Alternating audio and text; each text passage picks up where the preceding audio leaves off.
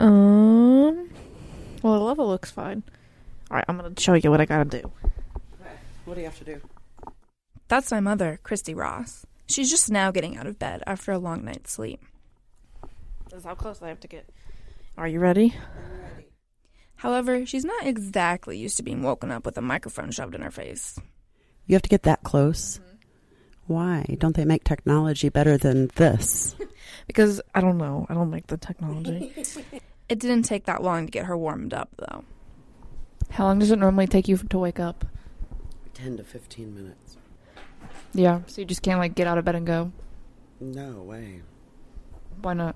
Because like my hips and my joints and my body hurts, or I have to take my medicine to get up to be able to really function and move well. My 45 year old mom recently claimed legal disability from the state. For the past three years, she's been in and out of surgeries to deal with her many conditions. I get the test results back. First, she had a tumor, Tumorous, or totally cell tumor. which was located in her ovaries. Then, the cancer had spread. They They, come back and said that my appendix had a different form of cancer. so she had two different kinds of cancer. And after that, They went in and they did a radical hysterectomy, which included all of her lymph nodes, They they found that I had some polymorphic syndrome, um, as well as um, the BRCA2, which, which is the gene that houses breast cancer. But wait, there's more. In April, of that year, I went through a cervical spinal fusion with a transplant and an allograft. I'm not even going to try and tell you what that means. You get the picture. Things are not going very well. Take my pill. Now we're in the kitchen hanging out with my mom and grandma. However, the conversation has to stop for a moment because my mom has to take her medicine. Kristy's legally disabled, but she doesn't look it. She walks upright, talks perfectly fine, and seems completely normal. Sometimes, she says, that's what makes living with a disability even more difficult. people see me pull up in a handicapped parking spot and some days I look great. Some days I look good for 46 and I'm walking okay and you know because but they don't know that I've had 18 hours of sleep the night before. Uh. She might not have any cookies to take back if we keep invading them. I know, no kidding.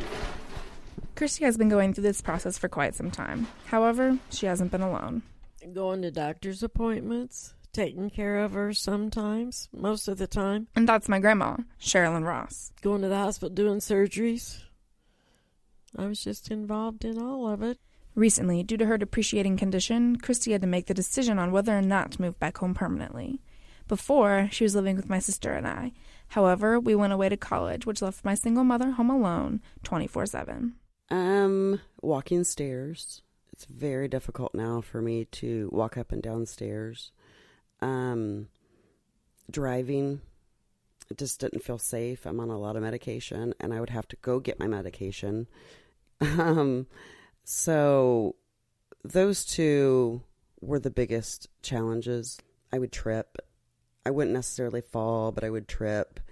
When you're living alone by yourself and you're doing those things, you don't have anybody to come home to to discuss it with, but also you you're afraid something's going to happen and nobody's going to be there to like find you after you've fallen or you know, I was afraid I was going to fall and break something else or something. So, In the end, Kristy chooses to move in with my grandma. She had some fears about losing her independence, but in the end, the decision wasn't that hard at all. We are like frickin' frack. We get lost together. But hey, at least we We're hmm. happy. I know, exactly. It's awful. Can you explain more? Well, you never want to see your children suffer. And she's had a lot of painful times. And I don't know how much pain she has on a daily basis because she's had it for so long that we don't, unless she's having a really bad day, we don't really talk about the level of pain. Uh, she's on lots of pain medications. So, yeah, it's hard to see your child go downhill. I like the one that's up there.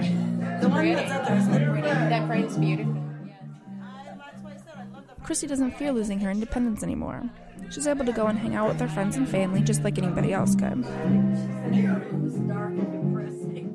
you know what I think? The other one just She just has to come home to a house that she shares with her mother. was it always that. That was a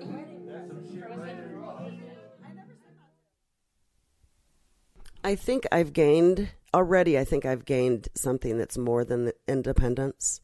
Um, but like I said, my mother's amazing. She lets me do. She might not agree with all of my decisions, or you know, so on and so forth. But you know, just for instance, a couple weekends ago, I went. I stayed with my girlfriend.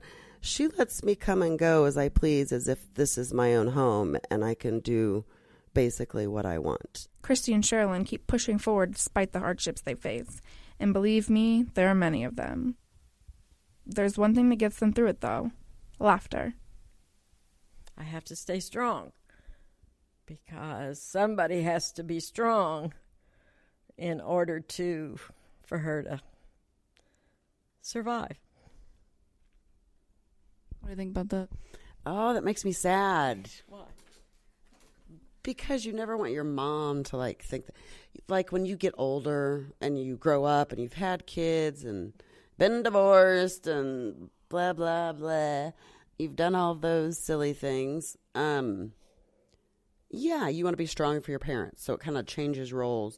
You want to be strong for your parents. You don't want your parents to see you weak.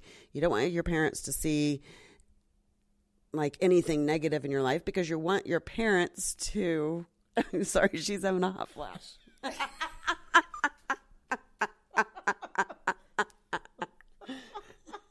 now you're gonna make me cry and laugh My mom doesn't think that this is the end of the world. Being disabled isn't the roadblock that ends her journey. so i've learned a lot about perspective of how to treat people and it's you know gave, given me more of sometimes like even almost a spiritual relationship with myself like you know i'm going through this other people go through stuff i'm not the only person it's not just me woe is me there's a lot of people in this world who are having a hard time so it just gives me perspective no this, this is my hard time but other people are having hard times in different ways so when i see somebody i'm like wow maybe I should open the door for that person. Maybe I should be nice and do one nice thing every day for somebody out there because you don't know what somebody else is going through. In Bloomington, I'm Kacey Ross.